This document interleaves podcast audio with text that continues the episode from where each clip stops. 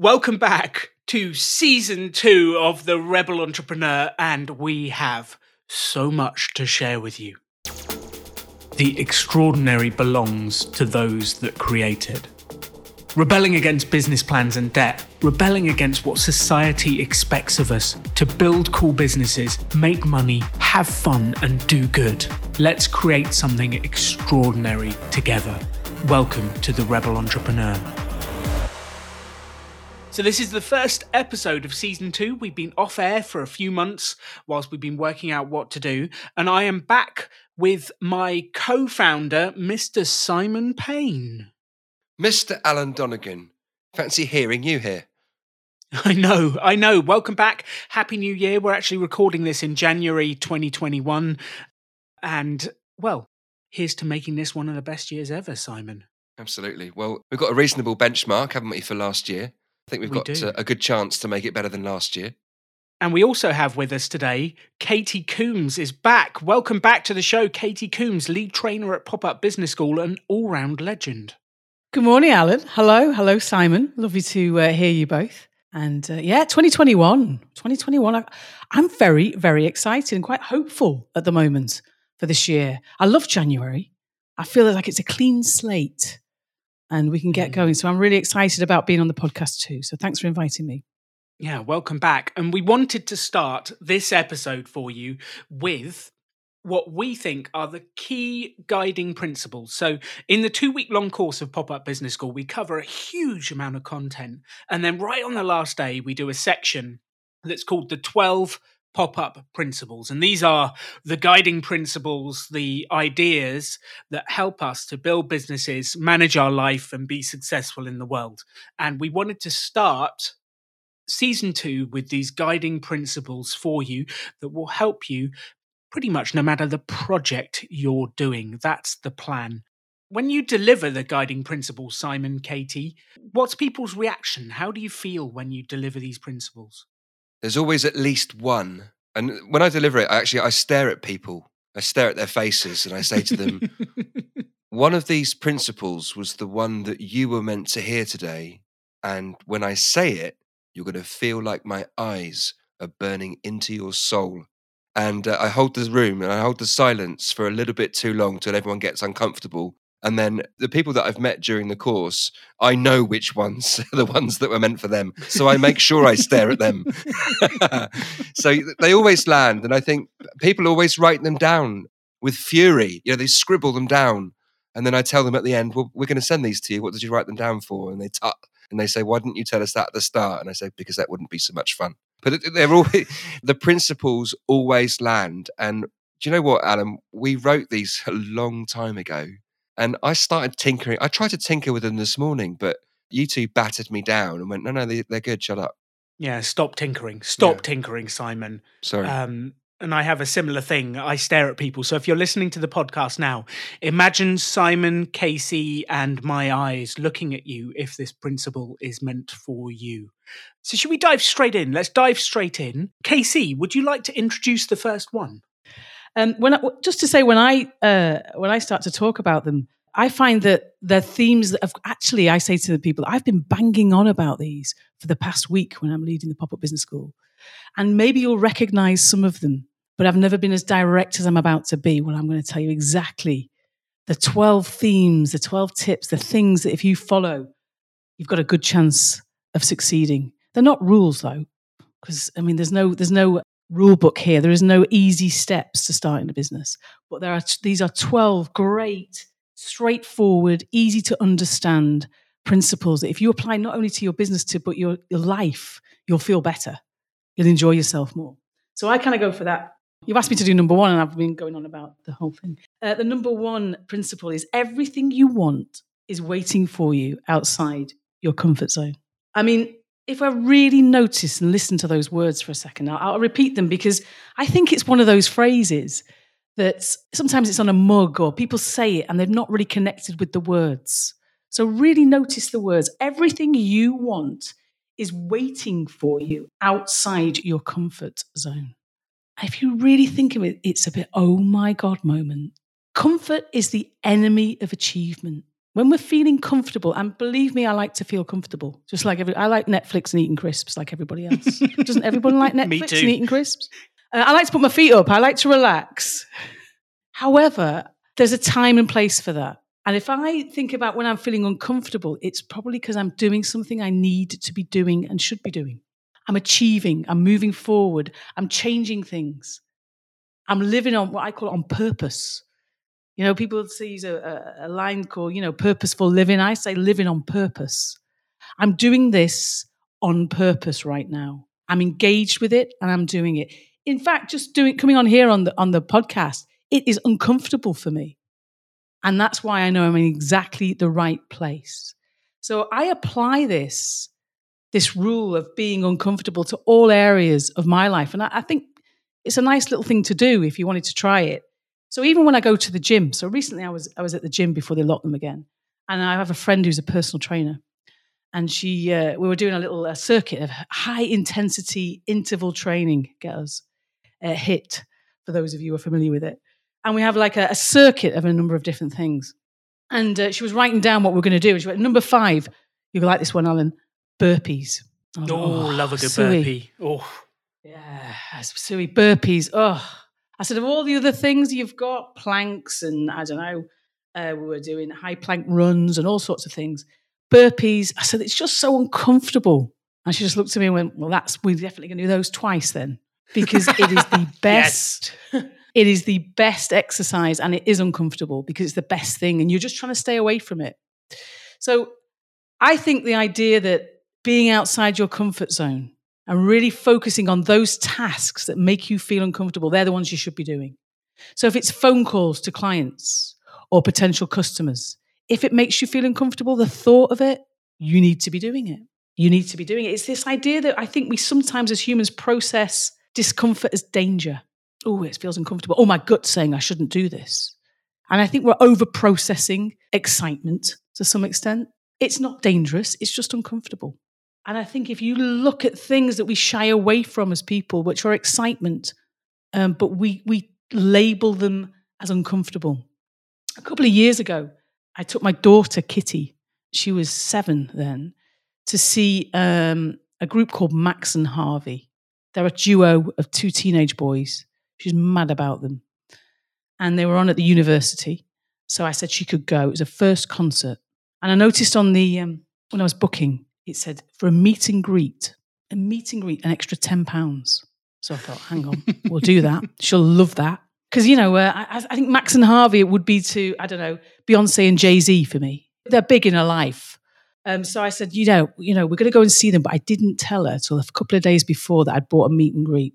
She was absolutely beside herself and so excited and started to build this up to a massive thing. She was going to meet Max and Harvey. So we got all sorts of instructions of where we had to go, and we and we had to go down to the university, and we joined this never-ending queue of teenage girls who were also meeting Max and Harvey. Teenage girls, their mums, and Kitty and I. Um, and we were in this queue for I think close to three hours. Now, for those Wow. of you who've got children, yeah, three hours. A queue of teenage girls, overexcited teenage girls. They're kind of bored, angry mums for being there too. And we forgot to bring snacks. And for those of you who are parents, you'll know how important snacks are. So we didn't have any snacks and we were in a massive long queue. Anyway, it started to move and we got really, you know, close to the front after all those hours. We were tired. We were emotional. I mean, that was just me. Kitty was very excited. And as we got towards Max and Harvey, there was kind of bright lights where they were all lit up and the cameras were because you had your photo taken with them. And um, we got close and she went, Mum, I was like, go on, Kit, there's Max and Harvey. Mum, I was like, what is it, Kit? I can't do it. I was like, what, could, what, what do you mean you can't do it? She's like, I can't, I can't do it. I can't do it. I can't, I can't do it. We need to go. We need to go. And she was pulling me to, to leave after all that time. So my first instinct was kind of the, the I shouted a bit. I was like, come on, Kitty, you've got to go. We've waited all this time and we need to come. Look, they're just there. Come on. And I was like quite cross with her. And then I thought, of course, it just feels uncomfortable. It's excitement. It's just excitement.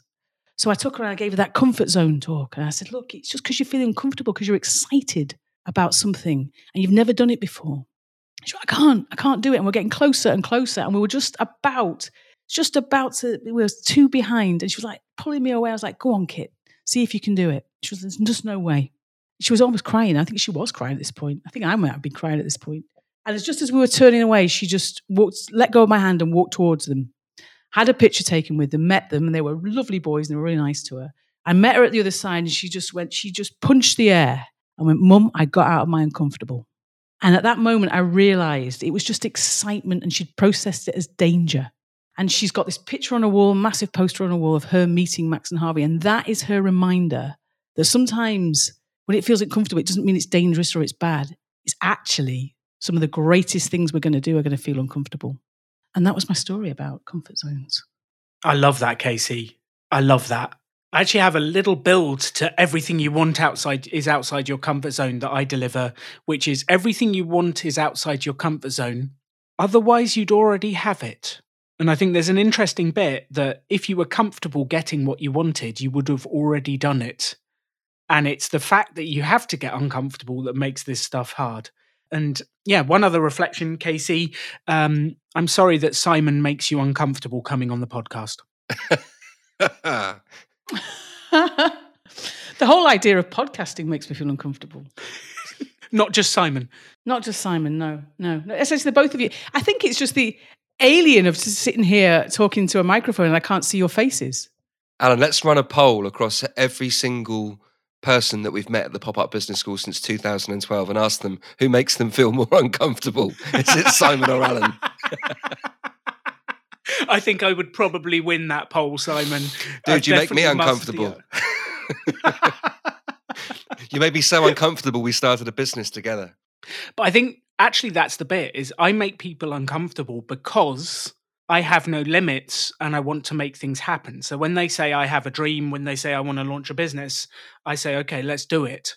And that makes people feel uncomfortable because they're going, oh, I got to step outside my comfort zone. I've got to go and do it now. Alan's not going to take any excuses. And I think that's one of the pieces here. You shouldn't take excuses from yourself as to why you should do it or you shouldn't do it. You should just get on with it and make it happen. And the worst that happens is it doesn't work. And we go home and see our family, we build up our confidence again, and we have another go. Because it doesn't always work first time, it doesn't always work out, but that's okay. That's okay. And I think one of the things Casey said here was processing excitement as danger. There's actually very little that can go wrong. Like if you go and make a sales call, what's the worst that could happen? Someone rejects you. You're not going to die from making sales calls you're not going to die from launching your business. And if you launch your business without debt, all you've really got to lose is a little bit of time and energy. And I think this is what it is. So if we minimize the risks, and there aren't that many risks, like you're risking your ego, you're risking your confidence, and those can seem like incredibly big things, but they will bounce back. Yeah, I think um, there's a thing on that I say sometimes, which is, "Can I go home for my tea afterwards?" So I use that as a little measure as well of, something that's making me feel uncomfortable. And I think, well, can I do this? Well, can I go home for my tea? Now, my tea is my dinner. I say tea here in Manchester, and that's probably your dinner where everybody else lives. So I say, can I go for my tea afterwards? Yeah. So it'll be okay. I'll either succeed, it'll either go well, but the worst thing that can happen is I'll survive. As long as I can get the train or go home for my tea and see my family at the end of the day, it's okay. I can give this a go. And I use that as a little measure all the time. If I'm feeling uncomfortable, it's the right thing to do. Can I go home afterwards? Yeah. What's the worst thing that can happen here? They'll say no. Okay, well, that's I'll survive this. It will be okay. It's not the end of the world. And I think that having your own business is really, it feels uncomfortable most of the time. If I think back to running my own business for years, the whole thing was kind of uncomfortable.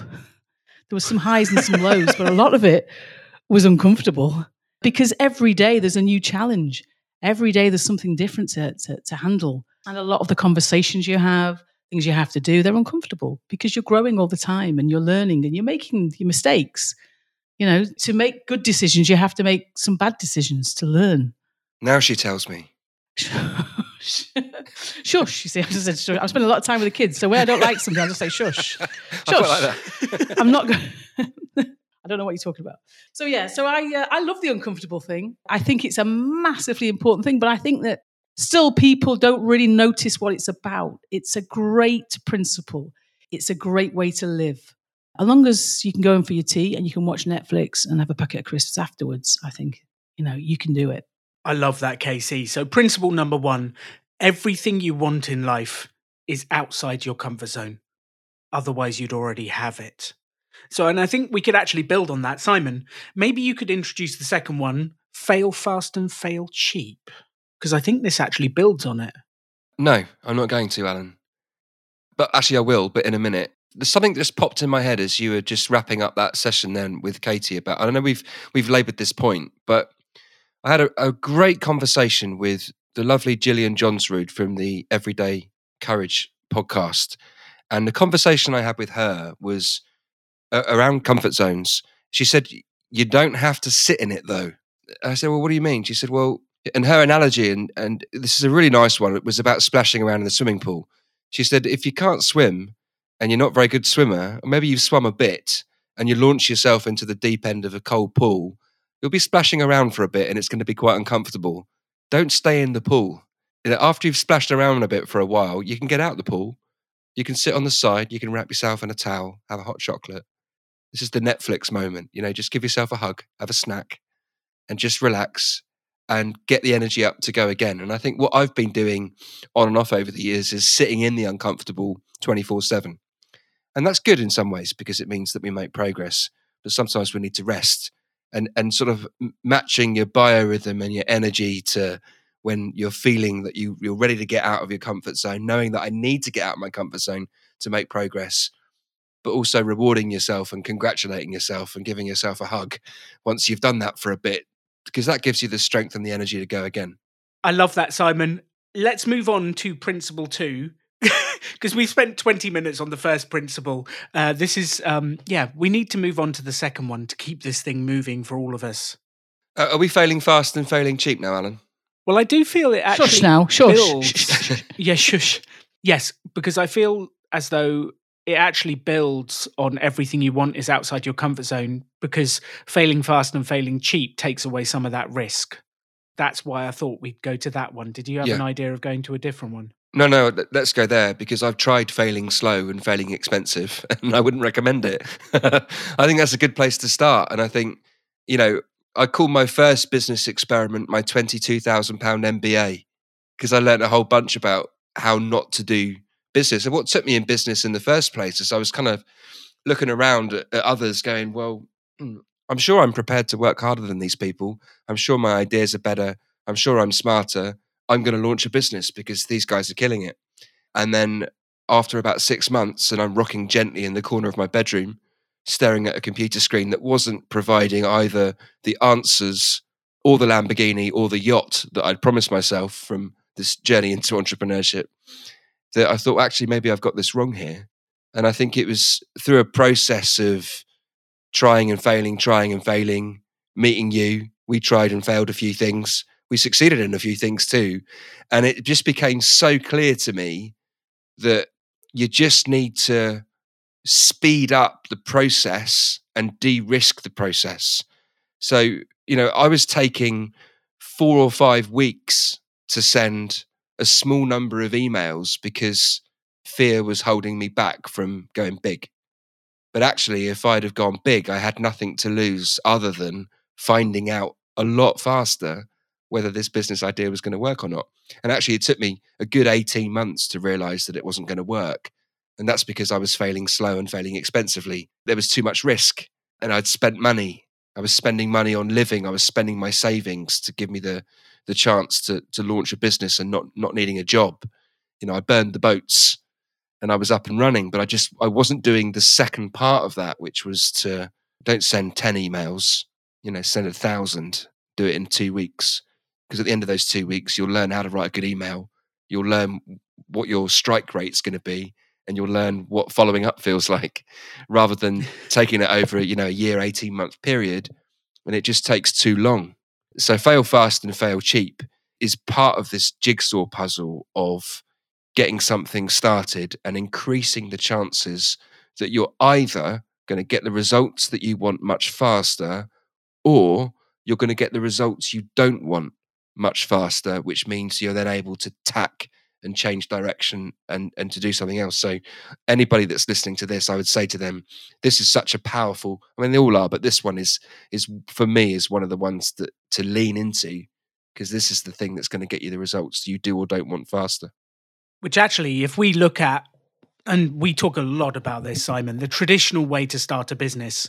And we see that as the opposite of this principle. We see that as failing slowly and failing expensively. Because if you spend two months writing a business plan, if you work out how much money you need to borrow, if you take a loan out and you go into debt to launch your business, and then you buy all the products, you buy all the service. You have to have everything just right before you launch it. You get everything just right, then you launch it, then you try and sell, and you're six months in and you're twenty grand down. And if it goes wrong at that point, that is failing expensively and failing slowly. And we talk about the exact opposite of this principle, exact opposite, which is fail fast and fail cheap. So don't buy the product, don't have everything ready, offer it to someone and see if they buy. If they buy, you have a customer, you have a business, you're successful. If no one buys, well, we've lost some time, energy, and a little bit of ego, and we can live with that. And as Casey says, we can still go home for tea or dinner if you're not Northern. That's my measure for everything in life. Can I go home for my tea? I um, I think that the the fail fast, fail cheap. You know what? I'm, I'm, everyone I say is incredibly important. It's so important, and the thing that I I really focus on here is the cheap, fail cheap. If we attach big money to anything, even if it's a um, if it's our savings or if we inherited some money and we use that money, never mind about a loan, which is uh, just a nightmare. Um, but if we attach big money to anything, the overthink and the over worry, we can worry it to death. And once we start overthinking and over worrying, that's when we start to go slower. And we start to think, is this the right email? Is this the right person I should send this email? What if they say no? And what should I write in this line two here? And should I put kind regards or regards at the end? Or should I send it on a Monday at five o'clock or a Tuesday? You know, uh, overthinking because we've got so much riding on it. And that's why it's so important not to attach big money, not to go into debt, not to use our savings and do this as cheaply, as frugally as possible. So that, as exactly as Alan says, the only thing that can go wrong is they don't reply, they say no, or they write back and say, "Don't call me, no, don't email me again," and it's just our ego. it's just a bit of ego, and um, I've got a lot of it, so I can use, I can, uh, I can spare a bit.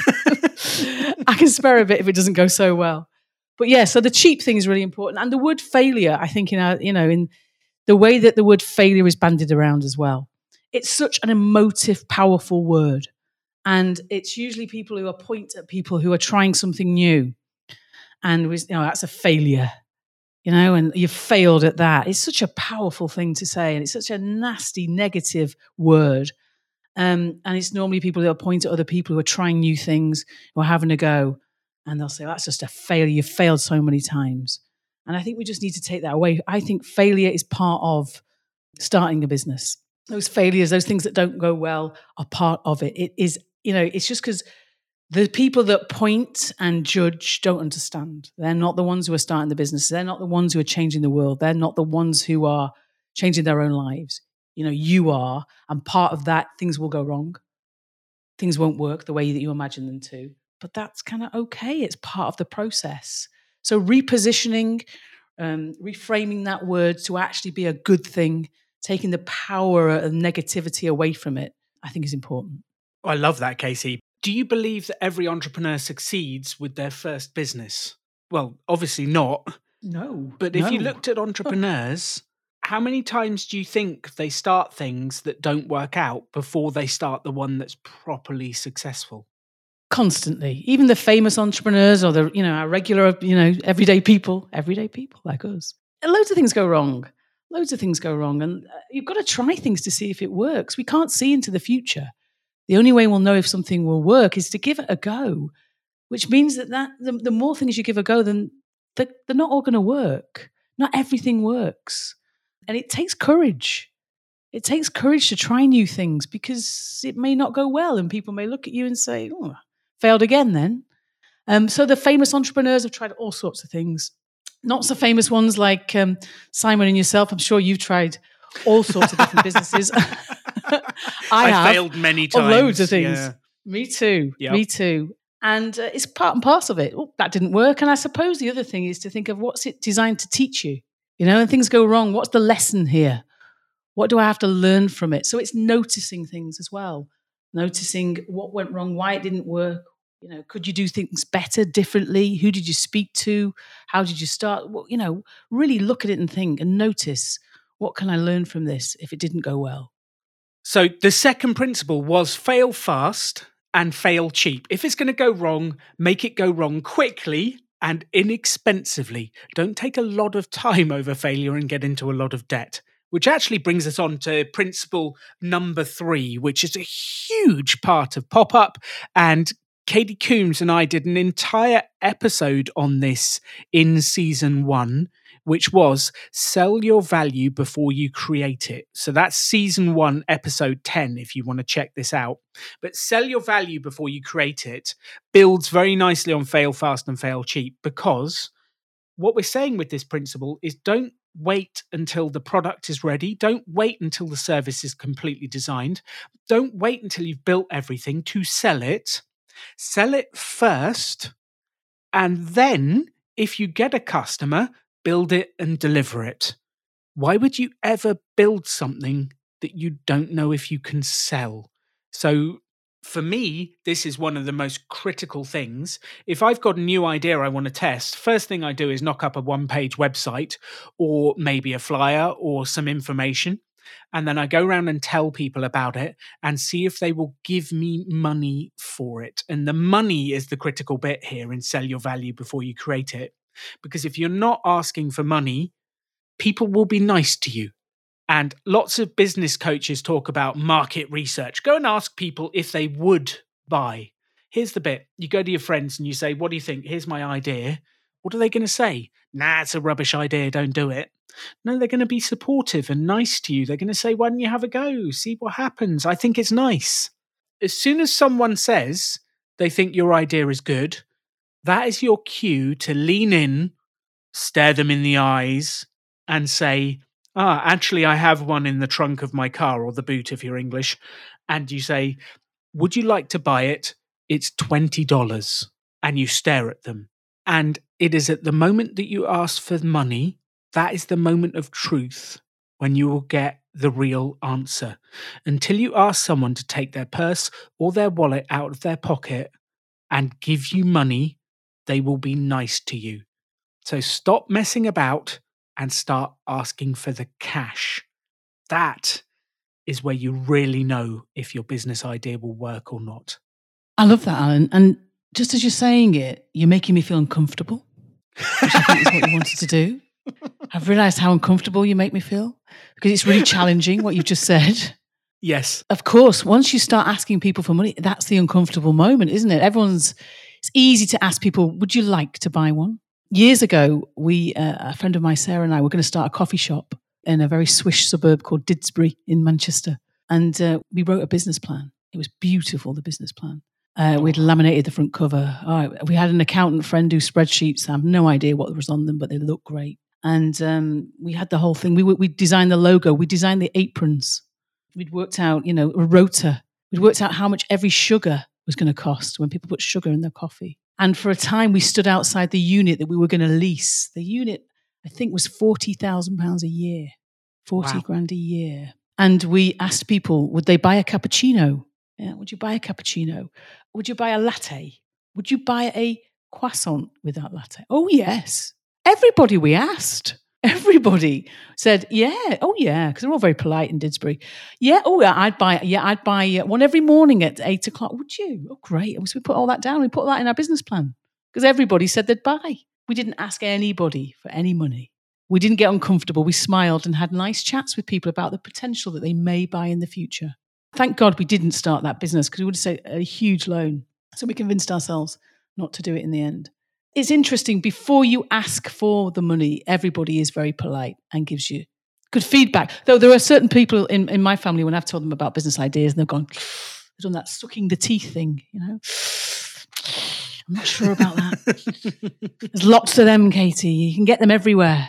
Yeah, but you know, oh, I don't know about that. You know, sometimes you get those people. But yeah, definitely once you start to ask for the cash, it gets uncomfortable. and um, getting the cash up front, using your customers' cash to fund your business. That's really simple, but just because it's simple doesn't mean it's easy. But it's uh, it's a simple thing to do if you think about it. It really is. Simon, have you had any experience with asking for the money before you're ready? That's all I do now. now it is.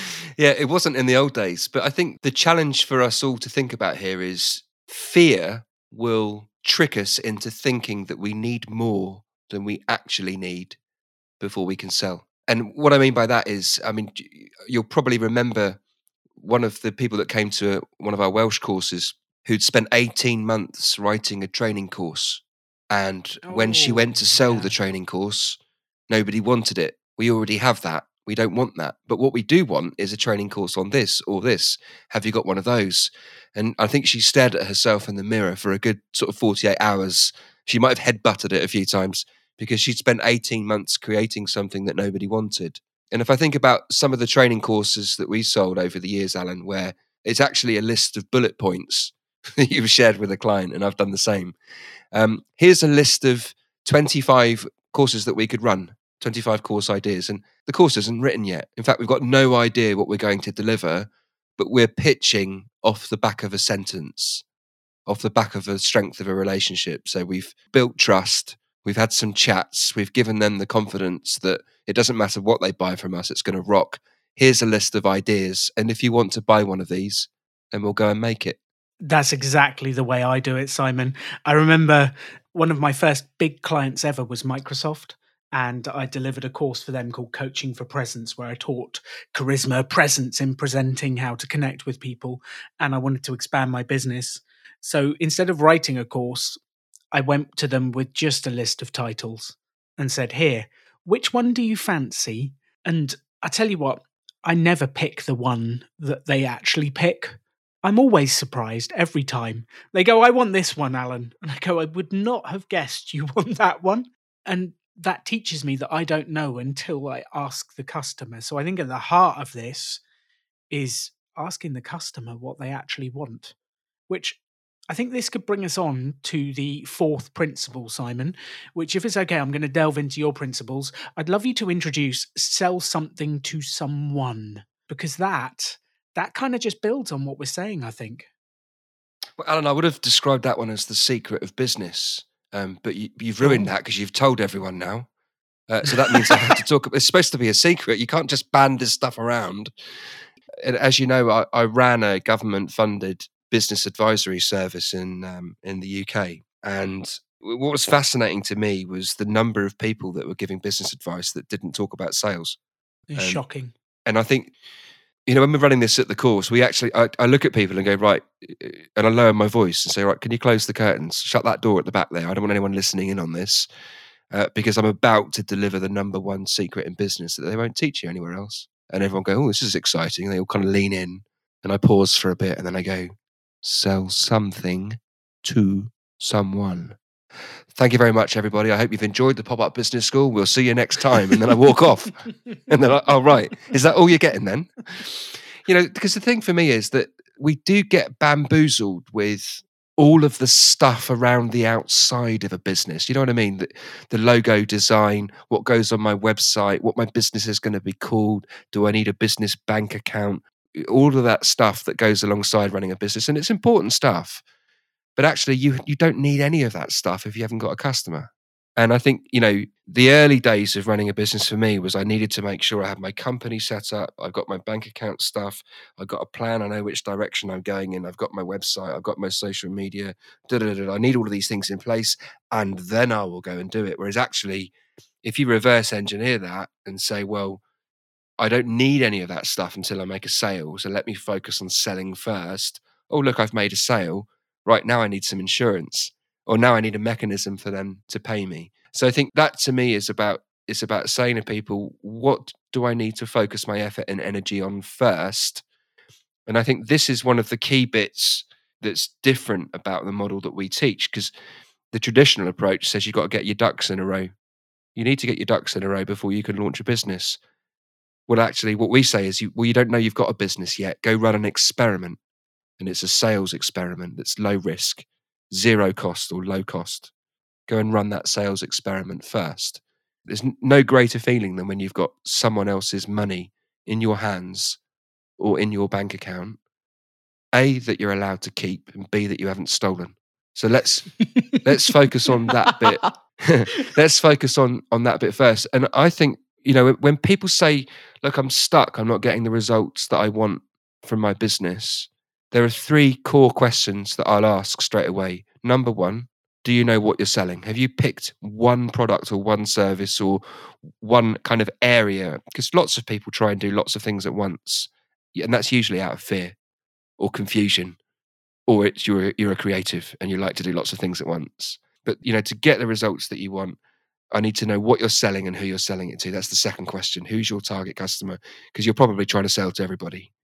Because we all do it because we're scared that we're missing out on sales opportunities if we focus on a niche and th- there's lots of debate over whether to niche or whether not to niche. For me, if you're not clear about who you're trying to reach for your outbound marketing, you know, the, the action that you're going to take, if you don't know who you're trying to hit, how can you hit them? You don't know. So to start with, know what you're selling and who you're selling it to. And that underpins this, what we pitch as the secret of business is to sell something to someone and everything else follows after that. And I think it's incredible when you look at business advice. And um, if you Google, how do I start a business? One of the first things that comes up is entrepreneur.com. And their article has 12 steps to starting a business. Do you know what number sales is, Simon? I, do you know what? I don't read that article anymore because it, it makes me feel like a little bit of sick comes up in my mouth every time I read it. So I've stopped Googling that. But I go on, tell me.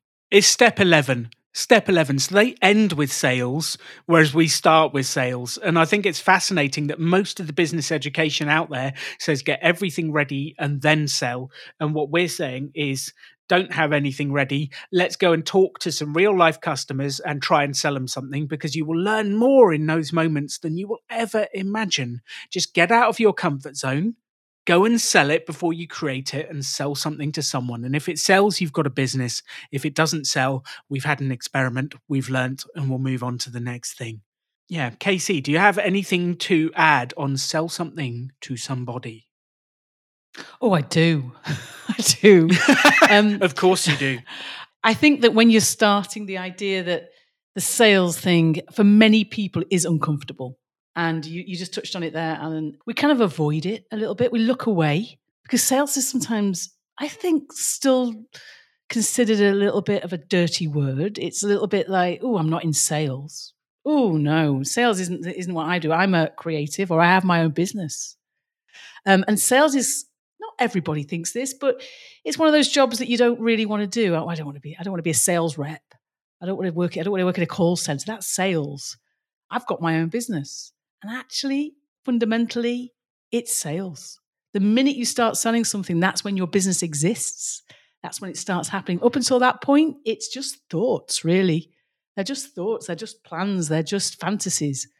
So finding that customer, and the minute the, the transaction happened or the sale has been agreed, the business exists.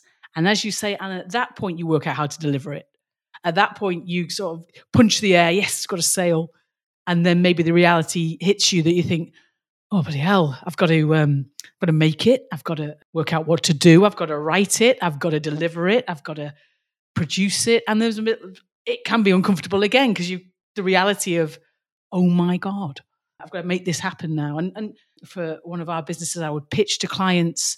And uh, we'd go in there with uh, PowerPoint presentations and films, and we do a formal pitch and then we'd hear that we'd won not all the time but sometimes we'd win. And for the for maybe three or four minutes it's absolutely amazing. Oh my god this fantasy these uh, these uh, visuals that we put together somebody's bought into them. And it's a wonderful feeling and i try and bottle that feeling and trying to tap into it sometimes to remind myself that feeling what it's like when somebody buys something. And then of course reality kicks in and you've got to make it happen.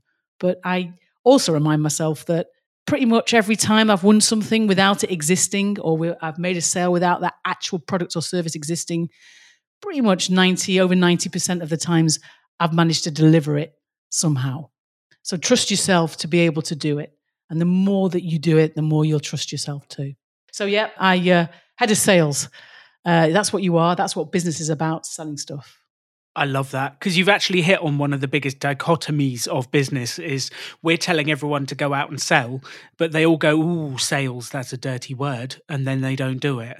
So that's one of the biggest things to overcome. And we're going to be doing a lot more of that in the sales series. So we've got a series of episodes coming up in season two, all about sales, because that is where you've got to start with your business.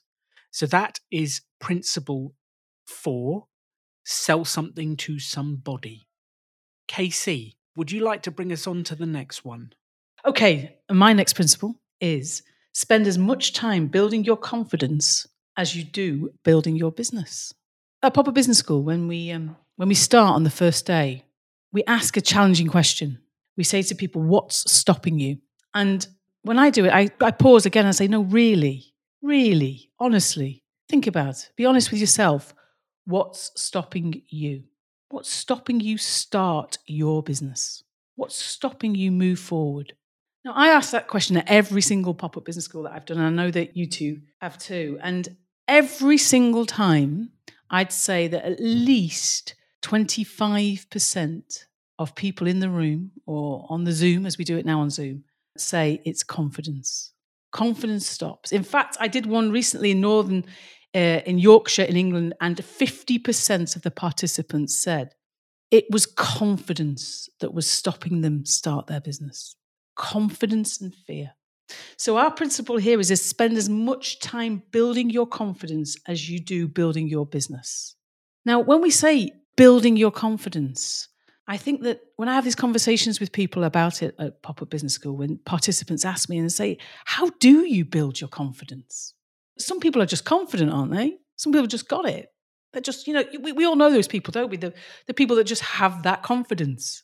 You know, it just seems to come out of them. They don't seem to, it's effortless. And I believe there are people that, that do have that kind of effortless confidence. You may be one of those people. I would say that, you know, Alan Simon, to me, you seem incredibly confident, both of you. Yet so many of us struggle with confidence. I struggle with confidence. And there are two things, two tips that um, Alan, uh, you taught me when you when we first uh, when I first started working with Pop Up Business School. Two hacks that I use on a daily basis. And I, I talk about this at every single pop up business school the idea that you can work on your confidence using these two tips. So rather than be confident, you just do confidence. Have you heard that? Where you do confidence.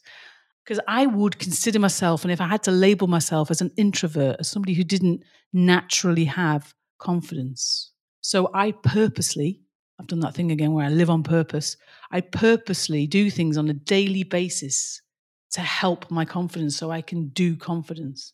And these two things are number one, it's what I focus on, what I'm thinking about. I focus every single day on the good, what I've got, not what I haven't got, what's going well for me. I'm an optimist. I purposely think about positive things. I do it every single day. People do this and they call it, you know, gratitude. We all have different words for it. It doesn't matter what you call it, but the idea that you do this every single day. So every day I wake up, I think, oh God, great. It's Tuesday. I'm never going to get this day again. And I, I do this. And I actually say it out loud and it kind of annoys the family a little bit. But I'm like, come on, it's, it's, it's, um, I'm trying to remember what day is it? It's Thursday. You're never going to get this day again. It's Thursday. This is the youngest I'm ever going to be. What a great thing. I love Thursdays. And I just start this narrative. Sometimes I say it out loud and sometimes it's just privately. So I focus on what I've got, what I haven't got. I focus on the good and I purposely put myself in a positive frame of mind. That helps with my confidence. And I can't just do this every other day or every third Tuesday. I do this every single day. And I find that that really helps, makes me feel better, makes me happier. And when I feel happy, I feel more confident. And when you feel happy, you just feel more confident about life. Confidence is such a superpower. It really is such a superpower. You think when you feel confident, what you can achieve, you know, what you can achieve, and those moments when you feel great confidence, it makes you super powerful. So every day, focusing on the good, what you've got, focusing on the positive, not being a blind optimist, I'm not one of those who just thinks everything's fine when it's not. You still face challenges, but if you face challenges with a positive mindset, that can really help you overcome them. So, what you focus on is, is key. And two, to help with your confidence, is how you move. It's your body, your physiology. You know, if I think of how what my body would be doing if I was feeling down and miserable and not very confident, I would kind of be hunched up. I don't know, I bent over. I'm doing it now as I'm speaking to you. Probably my, the tone of my voice might change kind of down and, and hunched up. And actually, if I sit up straight, I can breathe better. I can get the air to all, you know, the, the lower part of my lungs. I can feel better. I feel brighter.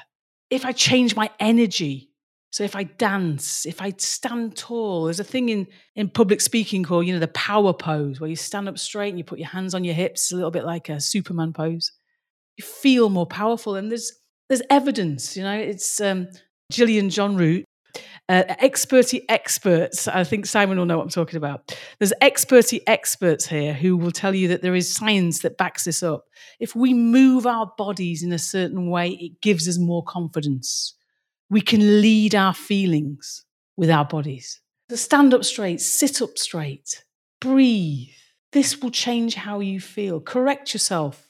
I walk down the street sometimes and I don't know about if, if it's just me, but I'll, I'll look in the, uh, the shop window do you ever do that? Just look at a reflection of yourself in the shop window? You're not on your own and, there. Yes, I do.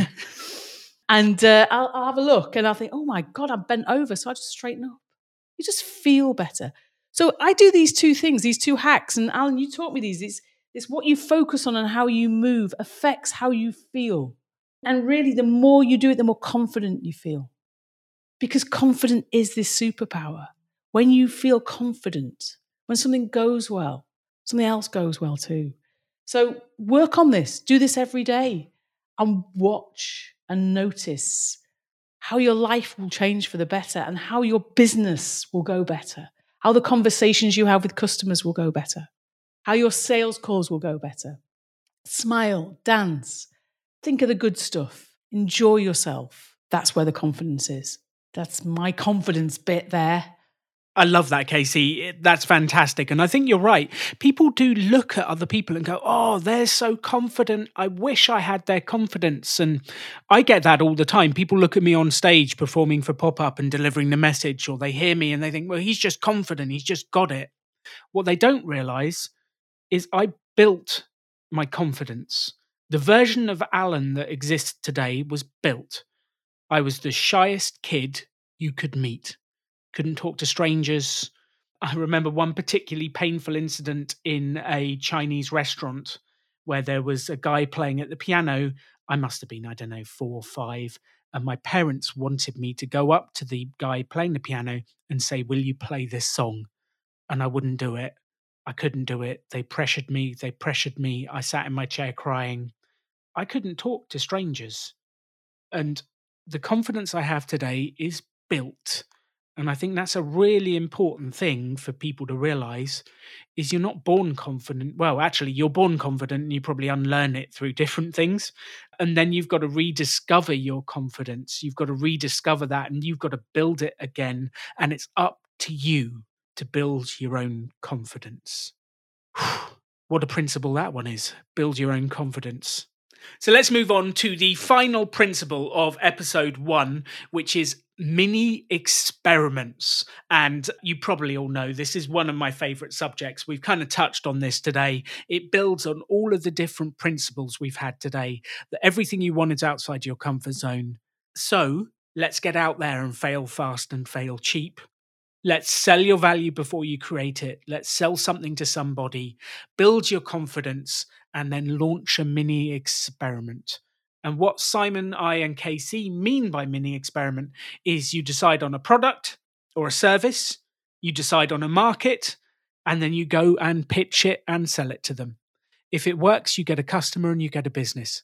If it doesn't work, you get a lesson, you get some learning, and you have another go. And we did have an episode in season one all about mini experiments. Uh, I did it with Simon about the secret power of mini experiments, and we're going to be doing a lot more on how specifically you do mini experiments in season two as well. But this is one of the core fundamental principles that the Pop Up Business School teaches: is run an experiment And that take that word experiment releases a lot of the pressure on whether the business has to work or not, because you're just running an experiment. We've got a hypothesis that we think this will sell. Let's run an experiment and see if our hypothesis is correct and anyone buys. Simon, mini experiments. What are your thoughts? I quite often get asked the question, what do you actually teach people at the pop up business school? And I'll say, well, look, it's a two week course.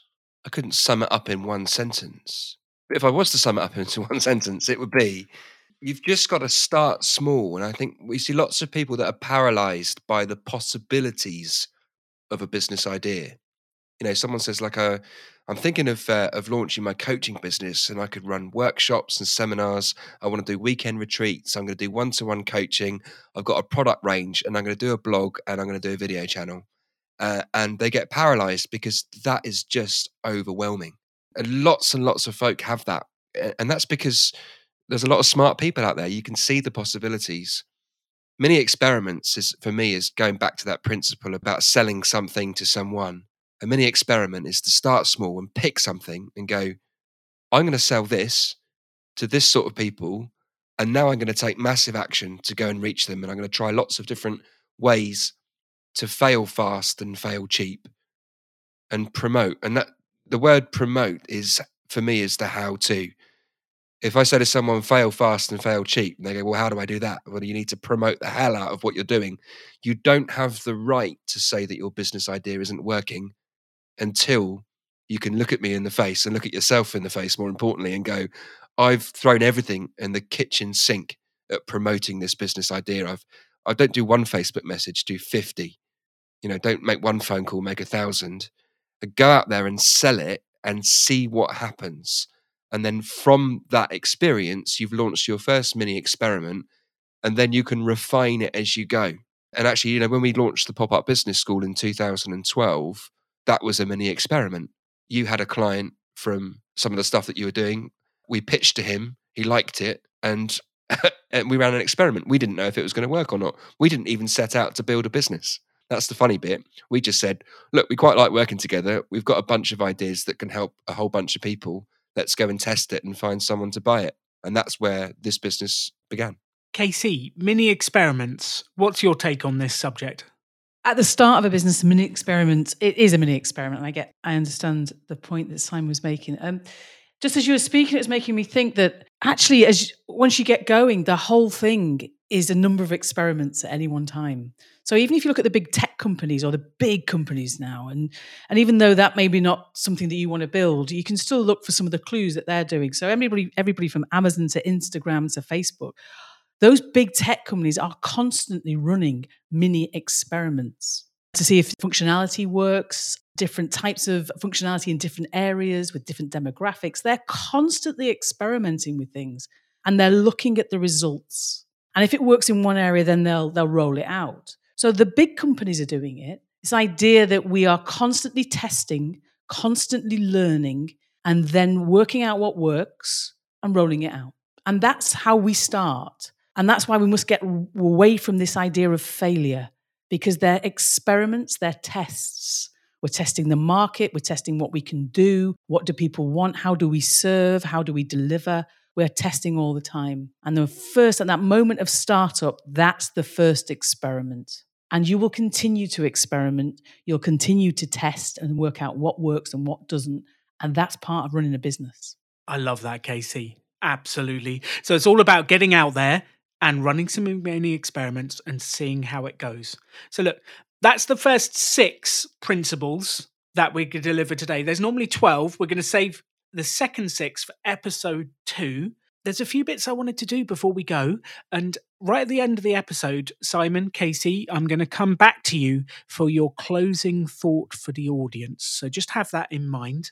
Before we do that, I asked for feedback from you, the audience, on season one. And season one launched on May the 4th. May the 4th be with you in 2020. We did 25 episodes in season one, and there were 80,000 downloads, which is incredible. So, on average, 3,100 of you listened to each and every episode, which is incredible for the mini experiment that was season one. And your feedback and energy has inspired us to do season two.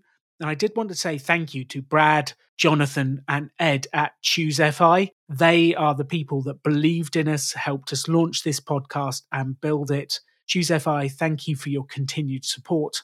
And if you're listening to this and want to know more about financial independence and money, make sure you go and listen to their podcast. It is a fantastic podcast. So, a couple of little thoughts for you.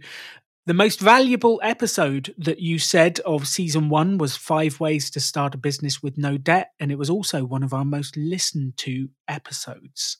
As listeners, 72% of you listened to over 20 episodes of season one. So I think that's an incredible retention rate. So thank you so much for listening and being part of it. Your feedback on the length of episode was interesting nearly all of you said the length of episode doesn't matter as long as the quality of the content is good. So we are going to focus heavily on that and we'll record until we think there's no more and we will give you the best content we possibly can. And when we asked you what format of episodes you enjoyed the most, Actually, interestingly, it was the episodes such as this one where we go through the pop up principles, where we deliver content and value, where we have the ways to market, the ways to sell. This was what you enjoyed the most. And the second one was the coaching episodes, where we actually took those principles with real life people and applied them to their businesses. So that is going to be a big focus for season two. And I've got a new announcement coming up for that in a moment.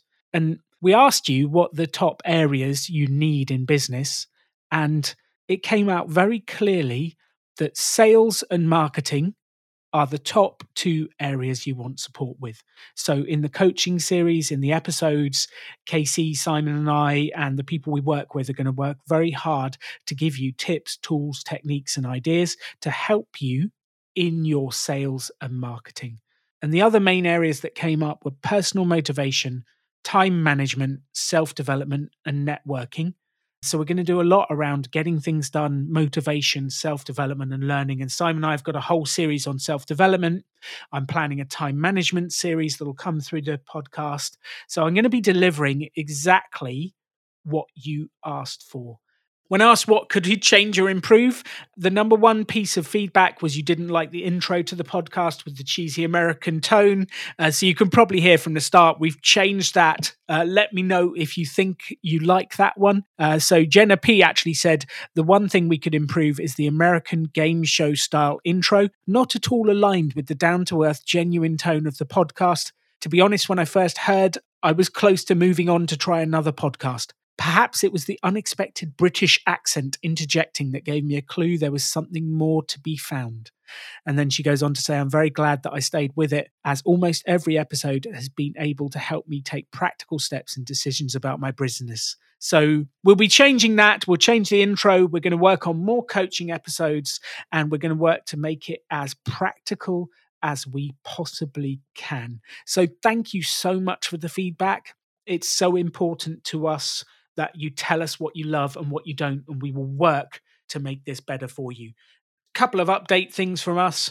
Number one, Pop Up Business School is actually rebranding, and we're going to be called Rebel Business School from now on, which is a very exciting development, which Simon and I will tell you more about as we go forwards. We'll get some new branding for the podcast. I've been building a home for the podcast at alandonegan.com. And if you want to see the results of the survey from season one, go to alandonegan.com, look at the Rebel podcast section, and you will find that feedback so you can see what people said and what we're doing about it. And coming up in season two of The Rebel Entrepreneur. The second episode will be the second half of these six principles with Casey and Simon. Episode three, I'm so excited. I've got one of the co founders of Starbucks telling the story of how he made the furniture for his first ever store in his parents' basement. talk about bootstrapping. And I think sometimes we forget that even the biggest businesses in the world started in a basement, they started in a garage, they started small. Which actually brings us on to episode four, which we've got a Silicon Valley innovation expert called Jennifer Vessels. She's worked with Google, Adobe, and amazing companies. And I'm super excited because she will be busting the myths of Silicon Valley and talking about what starting a business really is, how to innovate, how to do it quickly.